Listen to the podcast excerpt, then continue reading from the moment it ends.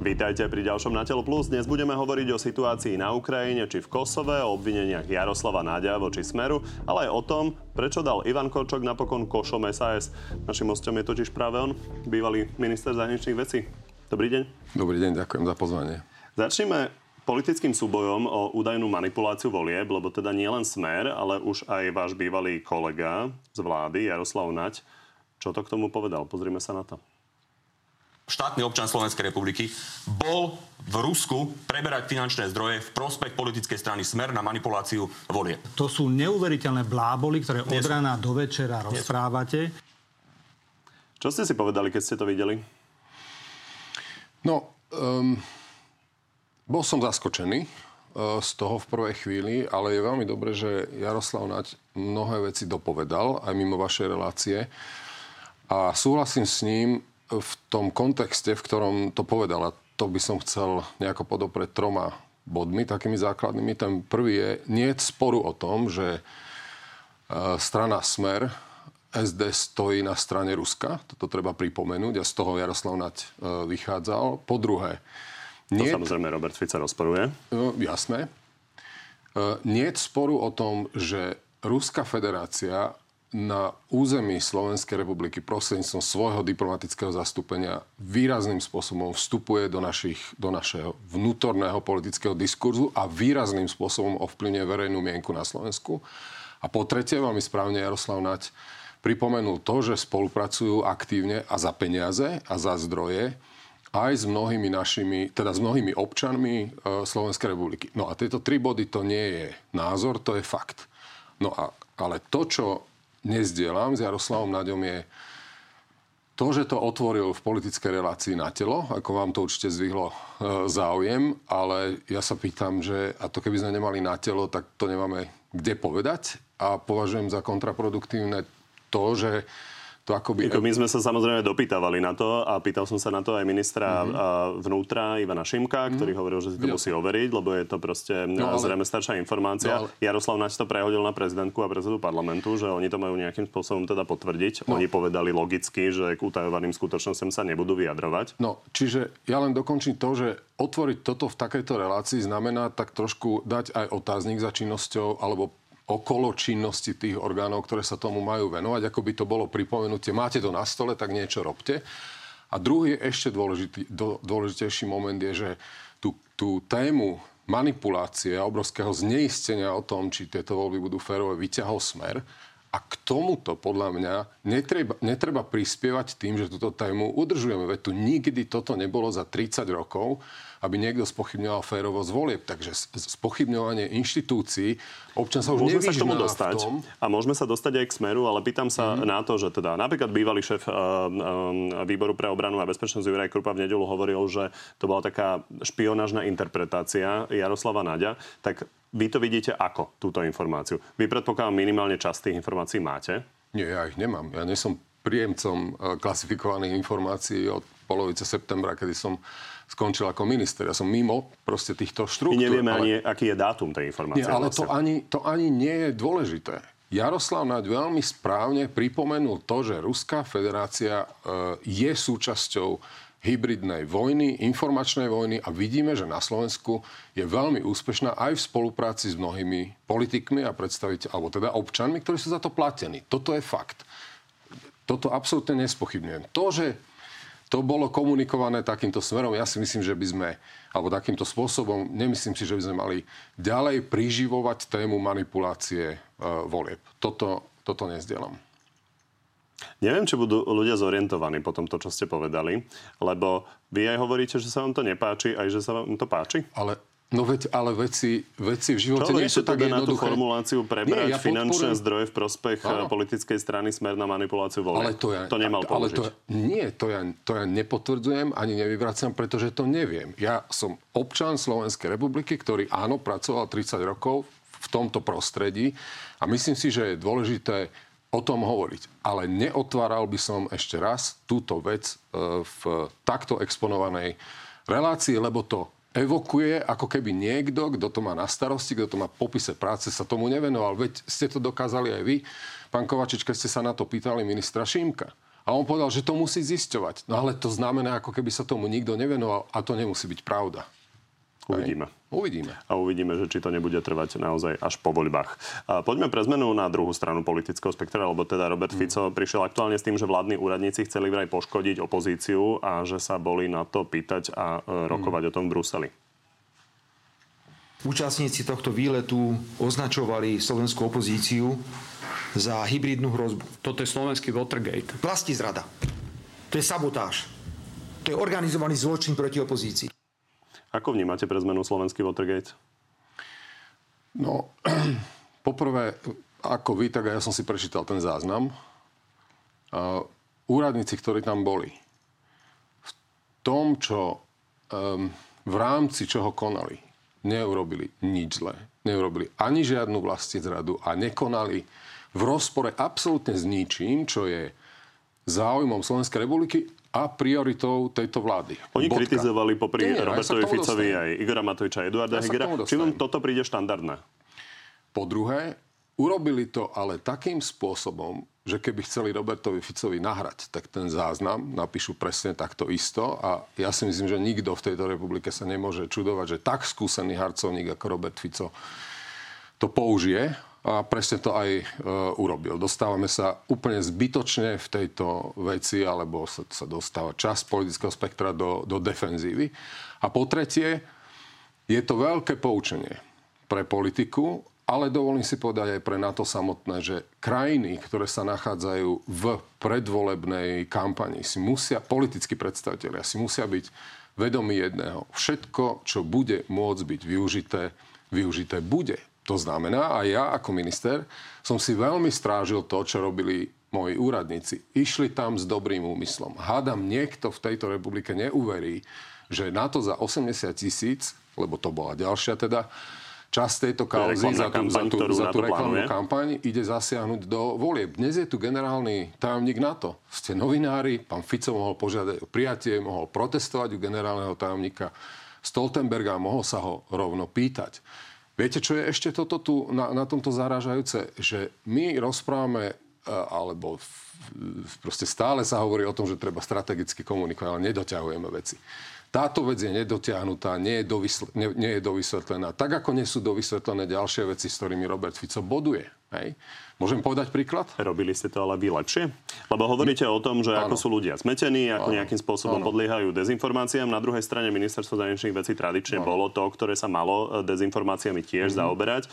Máte pocit, že ste to robili lepšie ako súčasná vláda? Ja sa nechcem, nechcem sa hodnotiť sám, ale dnes e, mám trošku priestor, ako by tieto veci e, pozorovať a nechcem pôsobiť tak, že dávam teraz rady. E, ale napríklad e, vypúšťame niektoré príležitosti, uh, akoby dokomunikovať veci. Ďalší príklad vám poviem, to je len z ostatných dní. Robert Fico zvolal aj inú tlačovú konferenciu, ktorej hlavnou témou bolo, že na hraniciach budú zavede- znovu zavedené kontroly, ste si to budete pamätať, kvôli Globseku. A ešte dodal, že kvôli nejakým trulom, ktorí sa tam zídu, budú ľudia čakať na našich hraniciach. Mne dnes chýba dokomunikovanie tejto veci. Kde sú tie kontroly na hraniciach? Kde sa tu tvoria? Kde, kde občania čakajú, hej, kvôli tomu, že tu bol nejaký globsek? Zachytili ste, že by niekto napríklad sa spýtal na to, že koľko stálo, stála ochrana e, toho podujatia, ktoré tu prebehlo cez víkend z Hells Angels, že to bolo súčasťou rozhodnutia vlády eventuálne posilniť hraničné kontroly. Prečo toto vypúšťame? Koľko stál Globsek, všetci rozumiem, vedia. Rozumiem, čo chcete mm-hmm. povedať, ale z pohľadu celkového narratívu a z pohľadu celkovej spoločnosti, ako sa pozera napríklad na rusko-ukrajinský konflikt, respektíve tú vojnu, sú toto banality? Nie sú. Nie sú, pán Kovačič. Ako môžu byť toto banality? Ja sa skôr keď... pýtam, že čo tá vaša predchádzajúca no. vláda, ten kabinet, ktorého ste boli súčasťou, mm-hmm. urobil preto, aby teda ľudia neboli no. zmetení z toho, že kto no. je na ktorej strane. Pozrite sa, tak hodnot, hodnotte mňa. Ja som sa snažil ako minister zahraničných vecí pri každej príležitosti, keď som to považoval za dôležité povedať veci, e, ako ich vidím ja. Rozvíjala sa tu téma napríklad v Bielorusku. Hej, tak som, zvolal som k tomu tlačovú konferenciu a ja som sa vložil do tej komunikácie, aby bolo jasné, že proste pravdu nemá, nemá opozícia. Chcem aj povedať jednu vec. Máme tu úradnickú vládu. Ale ona, ona funguje nie v politicky sterilnom prostredí. Aj táto úradnícka vláda si myslím, má možnosti a kopec príležitostí, napríklad tie, ktoré som menoval, ale aj kauza úradníci, ale aj manipulácie volieb, jednoducho strategicky komunikovať. Ja si nemyslím, že za to, že je to úradnícka vláda, treba úplne opustiť politickú komunikáciu. Ja len za nich poviem, že oni teda mm-hmm. tvrdia, že ich cieľom je nechodiť sa hádať do relácie, ale že naopak teda pracovať v prospech Lenže... toho, aby sme dočerpali eurofondy alebo podobne. To tvrdia oni, ja netvrdím, že je to Lenže tak. táto vláda v týchto konkrétnych otázkach, ktoré ja menujem, veď, veď ona je úplne jasne e, vyprofilovaná, to je kontinuita zahraničnej politiky, e, či už k Ukrajine a mnohé ďalšie veci. A to, tento argument nemôžeme vypúšťať z rúk. K Ukrajine sa hneď dostaneme, ale poďme mm. si ešte najprv vyjasniť, e, prečo vlastne nekandidujete za SAS, napriek tomu teda, že snaha o vás evidentne bola. Pozrime sa na to. Je podľa vás možné, že by vašu kandidátku viedol Ivan Korčok? Neviem vám na toto odpovedať. Keby to záležalo na mne, tak jednoznačne áno. Čo sa stalo, že ste napokon povedali nie?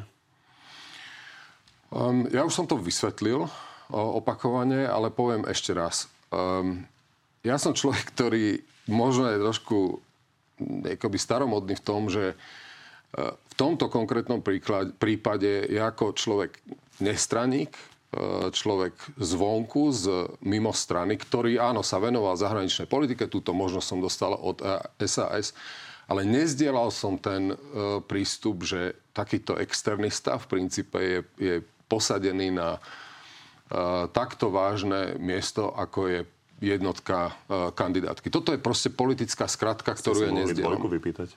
Ale taká, taká, takáto téma tam nebola. My sme sa celý čas bavili a ešte raz zopakujem, čo som povedal aj pred vysielaním, že bola to poctivá ponuka Richarda Sulika, ale ešte raz, musíte vnútorne cítiť, že Takže áno. nebola to, nebola to nedôvera v, nie, v Richarda nie, Sulika? Nie. Richard Sulik to verejne, e, verejne komunikoval. Bolo to tak. E, bol, bola tam aj, dá sa povedať, opora strany, podľa toho, čo viem od Richarda Sulíka. Dodnes s ním komunikujem, máme, máme veľmi, dobrý, e, veľmi dobrý vzťah. Saska bude robiť nejakú konferenciu k zahraničnej politike, veľmi rád tam pôjdem. Vy ste hovorili, že ste neboli komfortní e, s nejakou jednotkou ako externista. Mm-hmm. Na druhej strane vy ste predtým aj hovorili, že vy si vlastne musíte e, rozmyslieť, či máte vôbec chudiť do slovenskej politiky. Ano. Tak nebolo to skoro o tom? Bolo to aj potom, ale pýtali ste sa na Sasku. Takže ten hlavný dôvod e, z SAS bolo toto. A, a k tomu sa pridávajú sa, samozrejme ďalšie veci, pretože e, musíte naozaj byť vnútorne 100% presvedčení, že chcete do tohto stranického nastavenia, ktoré tu máme na Slovensku vojsť. A ja som, ja som sa v tom jednoducho nenašiel. Tá podoba slovenskej stranickej politiky je niečo, čo ma teda neprilákalo. Takto by som to povedal. Keď a môžeme to rozmeniť na drobné pokojne. Keď ale... pozorujete e, to, ako je pravica fragmentovaná, mm. Ľudia, ktorí mm-hmm. mnohí sú vám blízki, a v podstate sú len malé alebo menšie strany. Uh-huh. Ešte Hegerovci, Zvorindovci sa nevedia dohodnúť. E, nejdete im s tým pomôcť určite, hej? Ja si myslím, že táto, táto téma nejakého väčšieho spájania je za nami. Naopak ukázalo sa, že ono to ani nie je to spájanie, ktoré by malo byť game changerom, alebo tým, týmto zmenou hry, ak parafrázujeme. Ale skôr to bolo o tom, ako, ako vojsť e, do tej hry. A mne sa zdá, že naozaj tie podmienky na Slovensku, bohužiaľ, nedozreli tak ďaleko, aby tu vznikol nejaký väčší subjekt. A viete aj čo, čo mne chýbalo v tejto debate? Lebo teda rozprával som, alebo rozprávali so mnou takmer všetci. Hej? Je, že tu vôbec sa nedebatuje o, o obsahu. Toto to, to tu proste úplne vysublimovalo. Tu, tu vôbec my nehovoríme na Slovensku o tom, čo táto krajina potrebuje. My sa tu bavíme aj o vašej relácii nedelnej, ktorú rád pozerám. Polovica je o tom, že či mala byť schôdza otvorená alebo nemala otvorená schôdza. Hovorí sa proste tu o, o akoby o podružných veciach. Nechcem to priťahnuť za vlasy, ale to, že rásochy nebudú postavené z plánu obnovy je podľa mňa akoby väčší problém tejto krajiny ako to, či sa pospájajú tie alebo one Ty, alebo one, ja, ja to neberiem ako útok, ale samozrejme rásochy priebežne riešime a nemá ich zmysel riešiť s predsedom, bývalým predsedom e, výboru pre obranu a bezpečnosť. Mm-hmm. Ale dokončíme teda Ivana Kočoka no. a e, politiku na 100% nebudete na žiadnej kandidátke. Ja, to, ja, ja, ja nevidím moje miesto naozaj. Tak poďme k Ukrajine. A dnes v noci tam explodovala obrovská kachovská priehrada. A vidíme to tu na záberoch. Je to obrovská masa vody, mimochodom asi 40 krát väčšia masa vody ako Liptovská Mara. Momentálne sú zaplavované dediny pod tým. Rusi a Ukrajinci sa navzájom obvinujú, že kto za tým teda je. Vy to ako čítate? No, ja, ja to čítam uh, tak, že uh, sa opäť potvrdilo to, že Ruská federácia jednoducho ide po, po civilných cieľoch. Predseda Európskej rady to nazval teroristickým aktom. Hej. Um, z tohto pohľadu je podľa mňa jednoznačné, že ten narratív Ruskej, Ruskej federácie, že denacifikácia a proste bránime sa proti napadnutiu a agresívnemu NATO a ja neviem čo všetkému. To je absurdné. To je jednoducho absurdné. A ja sa dnes pýtam, ja som sa pýtal na verejnej sieti, že kedy, kedy teda tí mierotvorcovia zo Slovenska, ktorí hovoria, aby sa Ukrajina vzdala, sa vyjadria aj k tomuto. No a trvalo zhruba dve hodiny, kedy naozaj sa do verejného priestoru už dostal ten narratív spochybňovania toho, že či si to teda Ukrajinci nespôsobili sami. Rovnako ako sme videli, že pravdepodobne aj v Buči si poznásilňovali ženy a pozabíjali vlastných. Takže je toto bohužiaľ ďalší, jeden z ďalších momentov, ktoré, ktoré hovoria o tom, aký, aké sú dôsledky tejto brutálnej agresie. Poďme na inú tému, o ktorej sa už mesiace bavíme, a to je teda ukrajinská protiofenzíva, mm-hmm. o ktorej hovoril aj Volodymyr Zelenský. Pevne veríme, že uspejeme. Neviem, ako dlho to potrvá. Naši západní partneri si musia uvedomiť, čoho sa vlastne obávajú. On sa stále vyhráža jadrovými zbraňami. Pritom to je signál jasnej slabosti. Vy samozrejme nie ste vojenský strateg, takže nebudem sa vás pýtať na to, ktorá brigáda sa kam pohne, ale veľa o tom viete, tak ma zaujíma, aké máte očakávania celkové o tej protiofenzívy? No, No máte pravdu, že ja, ja nesledujem akoby ten, ten vývoj na fronte z operačného hľadiska, na to tu máte iných expertov, ale ten big picture, ten veľký pohľad je dôležitý a tiež na Slovensku nezaznieva. Tak ja ho chcem povedať. Uh, Ukrajina vojensky vyhráva a výrazným spôsobom nad Ruskou federáciou. Ruská federácia zažíva katastrofálnu vojenskú poražku. To možno môže byť šokujúce, ale dnes som si kontroloval teda na v, z overených zdrojov, tak ja vám chcem povedať, že e, ukrajinské územie má 603 tisíc km štvorcových. Dúfam, že som to povedal zhruba presne. Po invázii, okrem Krymu, e, Ruská federácia obsadila 110 tisíc km štvorcových. Do dnešného dňa Ukrajinci znovu oslobodili a získali 75 tisíc km štvorcových. No, takže ja si myslím, že um, tá obrana Ukrajincov vlastného územia a voči agresii je veľmi efektívna a z tohto pohľadu sa pozerám, pozerám aj na ofenzívu, ktorú, Ruska, ktorú Ukrajinci pripravujú s nádejou, že sa im jednoducho to, to oslobodzovanie vlastného územia naďalej naďalej podarí. Ukazuje sa, že to, to vojenské... Veľmi veľa rozmerov, samozrejme. Mm-hmm. Hovorí sa veľa o tom, že to možno nebude taký ten typický boj, že pôjde všetko, čo majú no, na vlastne opevnené ruské pozície, ktoré sa dlho, dlho uh, budovali, ale okrem iného sa špekuluje o tom, že či nepríde k nejakým ďalším akciám v zahraničí, ako napríklad uh, ten útok na Belgorodskú oblasť. Nemôže toto vyvolať e, nejaký odpor západu, keď sa tam e, opäť objavia nejaké západné zbranie? Ale aj, myslím, že aj u vás, aj v ďalších e, televíziách veľmi správne je poukazované na to, že všetky krajiny, ktoré poskytujú výzbroj Ukrajincom, hovoria o tom, že tieto zbranie majú byť, alebo výzbroj, celá technika má byť použitá na obranu územia uh, Ukrajiny na znovu získanie a tak ďalej. Toto je úplne v poriadku a tu aj vidíte tú rozvahu, uh, z ktorou sa pristupuje k tomu, že Ukrajinu chránime, ale my nechceme eskaláciu do druhej strany. No ale kladiem si otázku, a túto by sme si mali klásť aj my, tak čo robia tí Ukrajinci? No veď oni len chránia sami seba a to, že aj niektorí ruskí, nazvime to partizáni, sa zapájajú do akcie aj na území Ruskej federácie, hovorí len o jednom, že to tam proste nie je každému jedno, po A a po druhé a je ak to... Na to a použijú je to, západné zbranie? Tak to je problém, ale je to legitímna časť obrany územia, ktoré bolo napadnuté Ruskou federáciou. Ešte raz, aj z vojenského hľadiska má právo Ukrajina robiť všetky kroky, ktoré jej umožňa efektívnu obranu. Ak je to zásah na území Ruskej, Ruskej federácii, tak stále nezabúdame na to, že neželanými hostiami a agresormi na území Ukrajiny sú Rusi. Však tomuto sa jednoducho... Pýtam jednoducho... sa na to, či to nemôže ano. vyvolať natoľko veľké kontroverzie, že to ale napríklad môže. zníži e, ochotu Západu ďalej pomáhať. Ale môže, ale to, samozrejme, že môže. Uh, nevy, ne, netvrdím okamžite, že neochotu akoby dodávať, e, dodávať ďalšie zbranie, ale to, čo konajú Ukrajinci, je legitimné z hľadiska ich sebaobrany. Toto môže skončiť zajtra a vieme ako. Čo sa týka tej uh, protiofenzívy, je to tak, že Ukrajina má jeden pokus?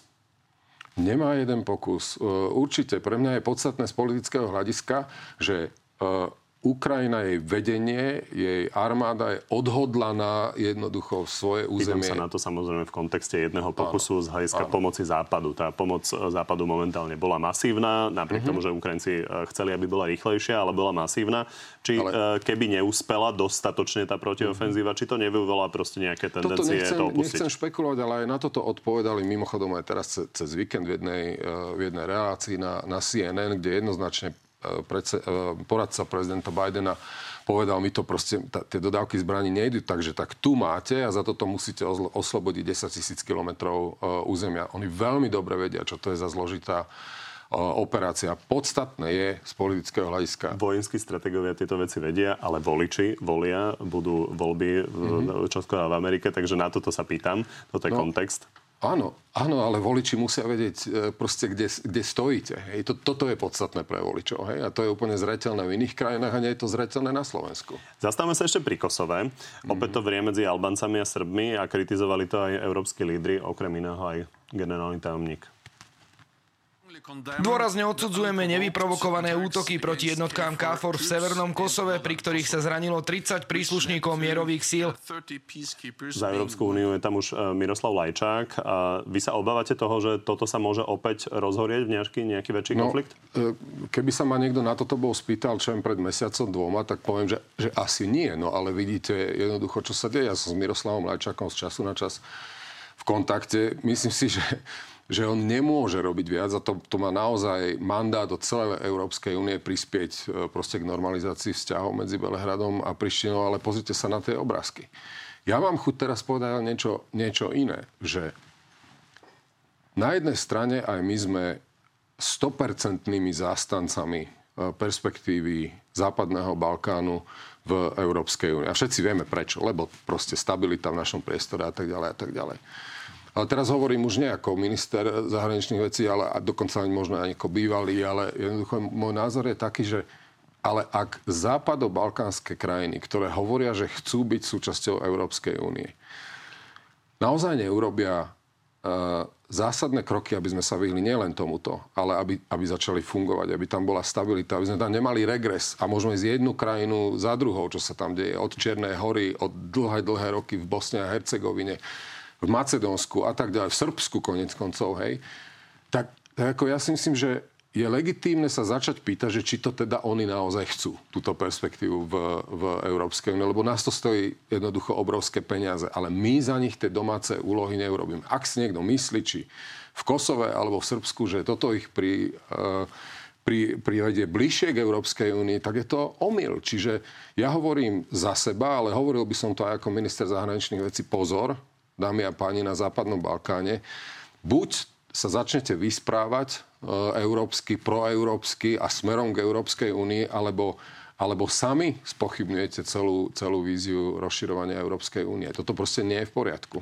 No domácu úlohu upratať to tam nejakým spôsobom a upokojiť dostala turecká armáda už je, už je na mieste, ale samozrejme toto, čo hovoríte, je dlhodobá záležitosť, tak uvidíme. Poďme ale k Turecku aspoň na chvíľu. Zastavme sa pri hmm. prezidentských voľbách, ktoré vyhral opäť Erdoğan. Dnes nikto neprehral. Vyhralo všetkých 85 miliónov občanov. Aké bude to ďalšie Erdoánovo obdobie? Tak to ja pff, nechcem tu veštiť z kryštálovej Myslím najmä, gule, najmä v kontexte napríklad Švédska a NATO. Či, či to bola predvolebná záležitosť a teraz sa Američania s nimi dohodnú, že im dajú F-35, ktoré chcú a oni Švédsko pustia do NATO? No, nie alebo celkom, to bude nejak inak nie, Vidíte, že nie celkom, pretože to, to úsilie mať nejakú konštruktívnu spoluprácu, ktorá v mnohých oblastiach je, a ja vôbec nespochybujem strategický význam Turecka, ale jednoducho on, on pod vedením prezidenta Erdogana robia vlastnú, veľmi asertívnu politiku aj v NATO, hej, veď to vidíme, konec koncov aj s ratifikáciou v samotnom, e, v samotnom regióne a jednoducho pre prezidenta Erdogana je toto úspech. Je to Iste to interpretuje sám ako potvrdenie toho, že dostal mandát pokračovať e, v tejto politike. Ja si len želám, aby naozaj Turecko sa vyberalo takým smerom, ktorý nám, ktorý nám umožní proste ešte lepšiu spoluprácu, lebo jednoducho problémy tam sú. Bude Švedsko v NATO? Bude. Koľko to bude trvať? Neviem, kým to ratifikuje Turecko a Maďarsko. Myslím, že tak to je stále. Poďme teda k našim susedom, ale nezačnem Maďarskom, ale začnem Poliakmi. Tí budú mať uh, vlastne vo veľmi podobnom čase voľby ako mm-hmm. my. Zatiaľ vládnuce právo a spravodlivosť konzervatívne tam stále vedie, ale dejú sa tam teraz mimoriadne veci. Uh, kvôli zákonu o mimovládkach pol milióna ľudí protestovalo vo Varšave a na pódiu bol nielen Lech Valesa, ale aj líder opozície a bývalý šéf Európskej rady Donald Tusk. Ano.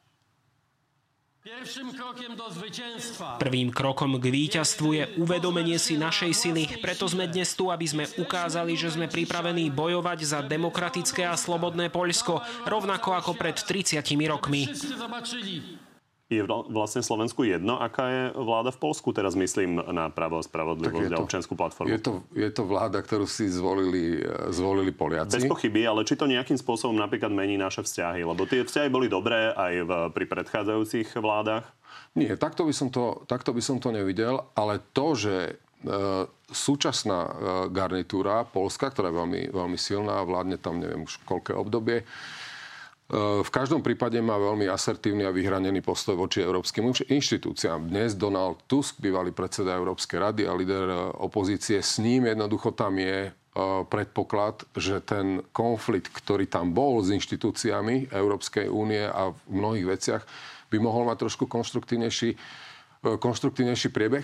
A to si myslím, že by nebolo zle aj pre Slovenskú republiku, pretože ja Polsko považujem za tak kľúčovú krajinu, u ktorej je nevyhnutné, aby bolo v strede, v tom najsilnejšom prúde európskej integrácie a aby, aby nebolo v konfrontácii s e, inštitúciami. Ale vidíte, to je živá demokracia. To je, to je úžasný pohľad na to, keď e, proste vidíte na uliciach ľudí, ktorí, ktorí potrebujú prejaviť svoj názor, budú tam voľby, proste Poliaci sa rozhodnú. Kde voľby boli, e, je Maďarsko, takže tam je úplne jasné, že najbližšie roky sa e, vláda meniť nebude. A chcem sa zastaviť pri Viktorovi Orbánovi, ale začal by som najprv tým, čo tu povedal váš e, nástupca v kresle ministra zahraničných vecí, pán Káčer. Vy si myslíte, že v priebehu, dajme tomu, desiatich rokov je schopná sa maďarská politika dopracovať do stavu nejakých územných nárokov na Slovensko? Prečo desiatich rokov? Skôr? Keby bol býval Vladimír Putin úspešnejší a dneska ho máme na východnej hranici a myslím si, že takýmto nárokom by sme už priamo čelili dnes, bohužiaľ. Rastislav Kačer zožal veľa kritiky za toto. Opravnenie? Pozrite sa, uh, teraz asi by ste chceli, že áno, nie. Však? Aj keď nie sme teda v tej, v tej uh, rubrike. Áno, ja, nie, ja, a ešte ja, to aj rozviesť. Ja vám poviem, nie, pokojne, ja vám poviem, že ja by som to takto nepovedal. Ale lebo konec koncov ma poznáte, že som sa téme maďarských vzťahov venovala a teda išiel som aj do, do, do veci, ktoré boli problémové, za ktorých som si vyslúžil nálepku takisto hungarofóba a neviem, neviem čoho všetkého. Ale čo chcem povedať akoby na dovysvetlenie, že ten, ten historický rozmer, ku ktorému sa uh, Maďarsko vo svojej of- oficiálnej politike hlási, je zrejmy a zrejmy je aj rozdielný pohľad Maďarska aj Slovenska na vlastnú históriu. Trianon čítame úplne opačne. Hej. Pre nich je to národná tragédia. Dodnes hovoria o tom, že neexistujú hranice, ale existuje len národ, ktorý nemôže byť hranicami e, rozdelený. A my vidíme proste túto situáciu úplne ináč takto vyhrotene by som, to, by som to nepovedal, ale Rastislav Kačer je proste dospelý človek, skúsený človek. Tak ako minister mal ten pocit, že to treba takto pomenovať. Ako by ste túto tému pomenovali vy? Že Uh, Či sa môžeme že, dočkať že táto, územných nárokov? Nie, no to, to, poviem, pomenoval by som to tak, že tento konflikt, uh, ktorý rozputala Ruská federácia, ničí celé usporiadanie a vlastne by umožnil ak, nie, že akceptovať, ale silou meniť, meniť hranice. A to je zásadný zásah do, do toho, čo tvorí proste bezpečnosť, čo tvorí istotu okolo, okolo hranic. Ten konflikt má z tohto pohľadu, a Rastislav Kačer má 100% pravdu, má fatálny dosah, pokiaľ by bola Ruská federácia úspešná. A ja sa dopýtavam, či sa z toho obávate zo strany Maďarska. Ja sa, ja sa Maďarska neobávam. Takto by som to, by som to celé za, zakončil. Neobávam sa, ale musíme si byť vedomi e, slovenských záujmov, musíme si byť e, vedomi toho, toho, že ešte raz máme odlišnú interpretáciu svojej prežitej spoločnej histórie. To tu je prítomné a preto som hovoril, že my ju, my ju nevygumujeme, tú, tú históriu, ten rozdiel, ale treba sa pozerať, e, treba sa pozerať dopredu. Poďme k voľbám. Budete voliť SAS? Pokiaľ ešte máme 4 mesiace, či koľko do, do volieb, ale moja, moja východisková voľba je samozrejme SAS. Dúfam, že neurobia nejakú vec, ktorá, ktorá, by, ma, ktorá by ma presvedčila, že by sa tak nestalo. Čiže váhate medzi SAS nie, a PS? Nie, ja neváham. Neváham. Ešte raz vám hovorím, moja východisková pozícia... Podporiť v kampani ich neplánujete, ale... Uh, nie, vôbec, vôbec ne, ak nejakou mojou angažovanosťou stranickou sa nezaoberám, ale napríklad budem sa angažovať pri mobilizácii mladých. To môžem povedať už teraz. Tak poďme k tým ďalším voľbám. To sú prezidentské. Viacerí politici napravo majú relatívne jasno v tom, že vlastne keď nebude uh, Zuzana Čaputová kandidovať, tak by volili Ivana Korčoka. Máte toto tak nastavené, že nebudete kandidovať, ak bude kandidovať ona? Áno nebudem kandidovať, ak bude kandidovať Zuzana Čaputová. Takže keď nebude kandidovať Zuzana Čaputová, tak budete kandidovať. Akurát, že ja si myslím, že Zuzana e, Čaputová kandidovať bude a pokiaľ sa rozhodne pre druhý mandát, tak chcem tu ísť ešte o pol kroka ďalej a povedať, že jej vyjadrím v tomto podporu. V každom prípade už dlho váha, ona už e, ohlasovala nejaké termíny a zatiaľ sa to posunulo, takže v každom prípade si viete teda predstaviť, že by ste do toho súboja išli? No ja ešte raz, ja sa s tým vôbec nezaoberám, pretože vychádzam z toho, že uh, Zuzana Čaputová sa bude uchádzať o druhý mandát.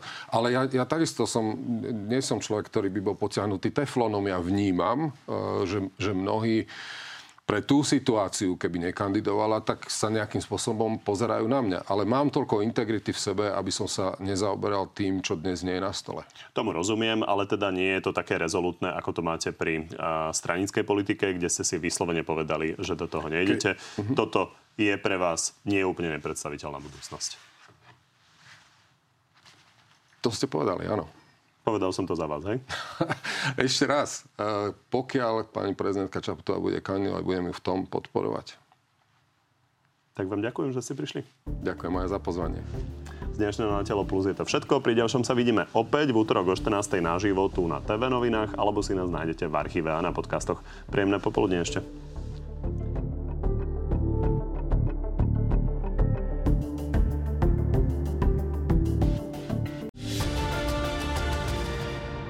Poďme na divácké otázky. Začnem Marošom. Pán Korčok, ja sa chcem spýtať, kde ste boli s vašim Globsekom, keď americkí vojaci zanechali milión obetí a civilistov v Iraku, kde bolo jasné porušenie medzinárodného práva a nakoniec samozrejme potvrdené, že žiadne zbranie hromadného ničenia sa nenašli. Hm. No, k tomu treba povedať, že zdôvodňovať tento zásah zo strany Spojených štátov a ďalších spojencov um, prítomnosťou chemických zbraní bola chyba. A hrubá chyba. O tom nie sporu, ale zároveň tento argument používajú všetci, uh, všetci populisti, keď chceme takým spôsobom, že to vyzerá, ako keby sme mali dočinenia so Saddamom Husajnom, ktorý je, uh, ktorý je prototypom demokrata a ľudomila. Tento masový vrah použil chemické zbranie voči vlastným obyvateľom, rozputal niekoľko vojen, napadol uh, Kuwait a úplne absurdné je používať tento príklad ešte raz hrubej chyby zdôvodnenia zásahu Spojených štátov v Iraku v súvislosti s vojnou na Ukrajine. To hádam, nejdeme spájať nejako Sadama Husajna a Vladimíra Zelenského. Vy schvalujete uh, tú vojnu v Iraku? Nie. Lebo to tak možno vyznelo. Nie, že Saddam Hussein ja, vraždil vlastné ja, ja obyvateľstvo a tým pádom bol oprávnený ten zásah bez ohľadu na tie chemické zbranie. Nie, nie, Isté, isté, ja neschvalujem to, že Spojené štáty povedali, že tento zásah má legitimitu vtedy, alebo má preto, lebo sú tam chemické zbranie. Toto jednoducho bola bola hrubá chyba takto zdôvodňovať tento zásah. Ale ešte raz, bol to masový vrah a bol to človek, ktorý bol, bol agresívnym politickým predstaviteľom, ktorý rozputal niekoľko vojen a sám e, porušil medzinárodné právo. Ale faktom je, ale, že civilné obete ale prišli. Môžem ako bonus, e, ako bonus môžem troma vetami povedať ešte ďalšie ačohentizmus. Hej? Lebo takto isto sa používa a z obľubou aj slovenská opozícia hovorí o Líbii. Tak ja len pripomínam, že nech si doštudujú medzinárodné právo a to, že napríklad v Líbii bol zásah so súhlasom Bezpečnostnej rady OSN číslo 1973, to znamená so súhlasom Ruskej federácie. Obdobne to bolo v Afganistane a rovnako neobstojí argument o tom, ktorý počúvame každú nedelu, okrem iného aj v vašej relácii, že teda Američania Mirnix, Dirnix alebo na to bombardovalo Jugosláviu. Pri tých diváckých otázkach sa väčšinou toľko nedopýtavam, len toto viem, že je veľmi obvyklá otázka a myslím si, že toto prichádzalo na vás aj predtým. Mm-hmm. Tak ja sa len pýtam, aj Tony Blair, ktorý bol v tej aliancii s Američanmi, ktorí teda išli do Iraku, priznal počase, že to bola chyba. Mikuláš Zurinda napríklad neuznáva, že to bola Nie, chyba. Mikuláš Zurinda, uh, zdieľam uh, presne argumentáciu Mikuláša Zurindu. Ešte raz musíme počúvať, čo hovoríme. Bolo chybou zdôvodňovať to tým, že tam budú nájdené chemické zbranie, tzv. smoking gun. Hej, to znamená pristihnutý pri, pri tej spúšti. Toto bola jednoznačná chyba, ale nebola chyba odstrániť diktátora, vraha a človeka, ktorý použil chemické zbranie voči vlastným obyvateľom. Aj za cenu, že to rozputalo obrovské násilie a tá krajina bola v chaose? Samozrejme, samozrejme. Pán Korčok, čo si myslíte prosím o ráznom a rýchlom odchode exministra Káčera zo strany demokrati? Myslím, že to zdôvodnil um, pán minister Káčer uh, dvoma spôsobmi. Ja to nechcem teraz uh, zaňovať, som jeho hovorca a som jeho priateľ dlhoročný. Poprvé vlastnou frustráciou z politiky a konkrétne aj z toho, čo sa dialo v strane demokrati. A po druhé, Eh, on sám následne povedal, že chcel týmto spôsobom akoby prispieť k tomu, aby sa ukončilo trápenie, keď tak zjednoduším, trápenie Hegerovej vlády, ktorá strácala jedného ministra za druhým a pred pánom Kačerom to bol pán Vlčen. Vy by ste to urobili podobne? Dvaja nikdy nereagujú rovnako na túto situáciu. Ja sa vôbec, vôbec tým nezaoberám. Považoval ponuku Richarda Sulíka za úprimnú? Áno. Viac nepoviete? No, môžem povedať viac, sa, sa ma spýtajte ešte ďalej niečo, lebo otázka bola, či bola úprimná. Bola úprimná a ja pokojne to rozoberiem, len neviem, či sa nebudete na to pýtať aj v, teda v tej hlavnej časti, takže kľudne poviem. Tak všetko. to rozoberieme potom. Mm-hmm. Viac sa stoto, stotožňuje s hodnotami PS alebo SAS? Uh, nájdem, nájdem u obidvoch u obidvoch niečo, čo ma e, určite oslovuje. Konkrétne poviem napríklad e, v SAS e, jednoznačne ich dôraz na ekonomiku. Nie, vš- nie, nie úplne všetko na 100%, hej, lebo nikdy som ani nepotreboval byť na 100% s tým stotožnený.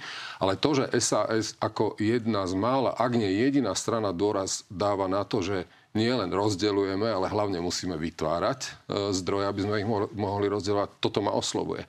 A rovnako ma e, oslovuje v PS, e, by som povedal, taký akože jasná, jasná proeurópska orientácia, ktorá je aj u Sasky, ale samozrejme Saska tam e, k tomu dáva aj rôzne kritické, kritické 50 tóny. na 50? Neviem, či 50 na 50, ale tie dve strany sú úplne v pohode. Keby ste vedeli, že Matovič sa bude správať takto, išli by ste s ním do vlády? To asi nie, eh, ale to je hypotetická, hypotetická otázka. Ja som bol oslovený ísť do tej vlády. Myslím si, že takto eh, nestojí otázka položená len mne, ale všetkým, ktorí sme sa v tej vláde ocitli. Dorota dostal pozvánku do úradníckej vlády? Či som ja dostal? Nie. Či vidí rozdiel medzi smerom a hlasom? Vidím. Tak ďakujem. Ďakujem aj ja.